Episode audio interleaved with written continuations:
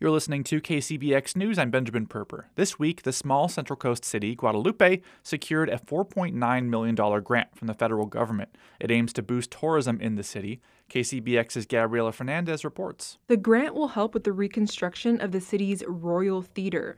It's an Art Deco structure that was built in 1939. When it was originally established, it was a hub for local Japanese laborers to congregate and watch films spoken in their own language. Now it's an official National Historic Site, so the building cannot be sold. Todd Bodem is the city administrator for Guadalupe and says the city has been exploring development proposals since 2018 to rejuvenate the theater. They had spent about $500,000 to design the plans, but then needed 10 million for construction. The city applied and received the following grants. The U.S. Department of Commerce award of close to $5 million, and then there's a state of California, which is administered through the Art Council. We received a grant for five million. Bodem says the plan is to allocate $5 million into the existing theater, so it looks just like it did in 1939, while making it safe and functional.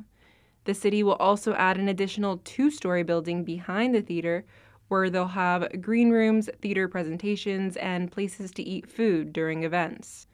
Currently, the U.S. Census estimates that Guadalupe has a population of about 8,500 people, with a 91% Hispanic and Latino community. He sees this as an economic driver that will attract people from all over the region to this small city. We have an Amtrak that stops here. I can envision somebody coming from, say, Santa Barbara. Hey, let's go see it.